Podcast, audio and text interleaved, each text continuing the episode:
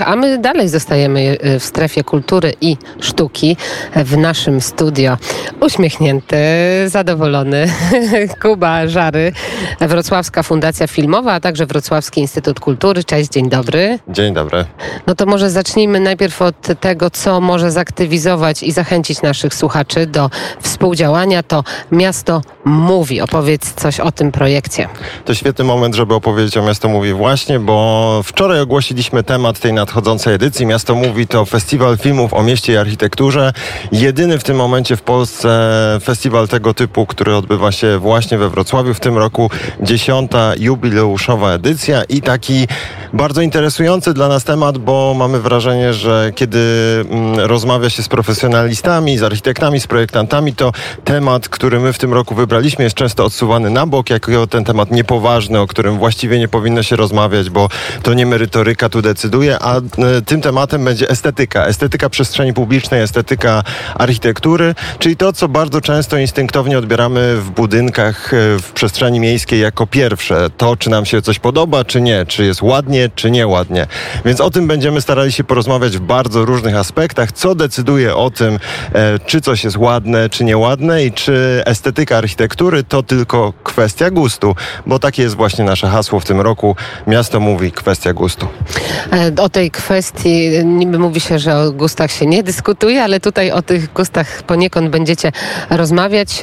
Jak można się zakwalifikować w ogóle do tego e, projektu? Co trzeba zrobić? Co trzeba przygotować? W tym roku po raz pierwszy dajemy taką szansę, żeby zgłosić do programu Miasto Mówi swój temat. Mamy świadomość, że na temat estetyki, na temat wizualności architektury można rozmawiać na bardzo wielu polach, więc do 31 lipca czekamy na zgłoszenia każdego, kto chciałby zabrać głos w dyskusji, kto chciałby zgłosić swój temat w jakiejkolwiek formie. E, I tutaj można to zrobić zarówno jako wykład, można to zrobić jako dyskusję, można zaprojektować to wydarzenie w taki sposób, w jaki się będzie chciało, a my, jeżeli taka osoba czy takie osoby zakwalifikują się do programu, pomożemy to wydarzenie zorganizować. W połowie sierpnia poznamy zwycięzcę bądź zwycięzców tego naszego małego konkursu na punkt programu Miasto Mówi 10.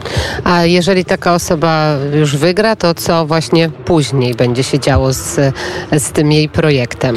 Oczywiście oprócz tego, że oferujemy nagrodę, nagrodę pieniężną, czy też wynagrodzenie po prostu za, za ten pomysł, który będzie najlepszym e, zgłoszonym pomysłem, no to później taka osoba bądź osoby zostaną zaproszone do współtworzenia 10 edycji Miasto Mówi. E, w sobotę dokładnie odbywać się będzie to wydarzenie, bo tu już mamy zarezerwowane miejsce dla niego.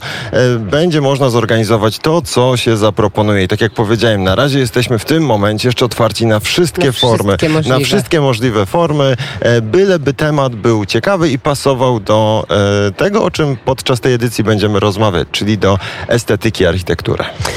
To można wiele, wiele, wiele opowiadać, a we Wrocławiu tym bardziej, bo jak nawet siedzimy tutaj na Wyspie Słodowej, to jak ro- rozejrzymy się dookoła, to mm, ta architektura jest zupełnie różna po mojej tutaj e, e, lewej stronie, za mną zupełnie nowoczesne budynki, więc e, Wrocław na pewno może natchnąć nas do tego. 31 lipca przypominamy tę datę. Oczywiście wszystkie szczegóły na miasto mówi w Twoim guście, ale Kuba także oprócz tego, że film mu bardzo mocno w duszy i w sercu gra, to także właśnie tak jak rozmawialiśmy, jesteś związany z Wrocławskim Instytutem Kultury, a mm, kultura to też literatura. Europejska Noc Literatury.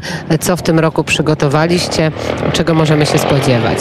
Zanim wystartowaliśmy, to ja się tak trochę śmiałem, że takie dwie bardzo nobliwie nazywające się instytucje, Instytucje, tak. ale obie bardzo mocno wychylone w przyszłość i bardzo dynamiczne. E, Wrocławski Instytut Kultury to najmłodsza wrocławska miejska instytucja kultury. My działamy zaledwie od kilku miesięcy, ale wiele z projektów, które realizujemy, to, to jesteśmy spadkobiercami doświadczenia Europejskiej Stolicy Kultury. No i właśnie Europejska Noc Literatury to jest taki projekt, który powstał na Europejską Stolicę Kultury i wrocławianie tak go i pokochali, trwa, że, że został z nami do dziś. To już będzie 11 edycja Europejskiej Nocy Literatury i żeby pokazać skalę, w zeszłym roku na osiedlu Karłowice, gdzie odbywała się ta poprzednia edycja, mieliśmy 10 tysięcy słuchaczy i słuchaczek podczas tych 10 czytań, bo Europejska Noc Literatury zorganizowana jest w taki sposób i ta formuła jest niezmienna, że w dziesięciu ciekawych, nietypowych miejscach spotkać można tego jednego dnia dziesięciu, dziesięcioro aktorów i aktorek, którzy czytają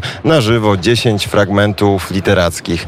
W tym roku kuratorem Europejskiej Nocy Literatury jest literaturoznawca, pisarz, tłumacz e, Michał Rusinek i to on zaproponował temat, który brzmi po prostu temat rzeka, więc będziemy o rzece... Wszystko nam się tutaj łączy Wszystko, wszystko się łączy.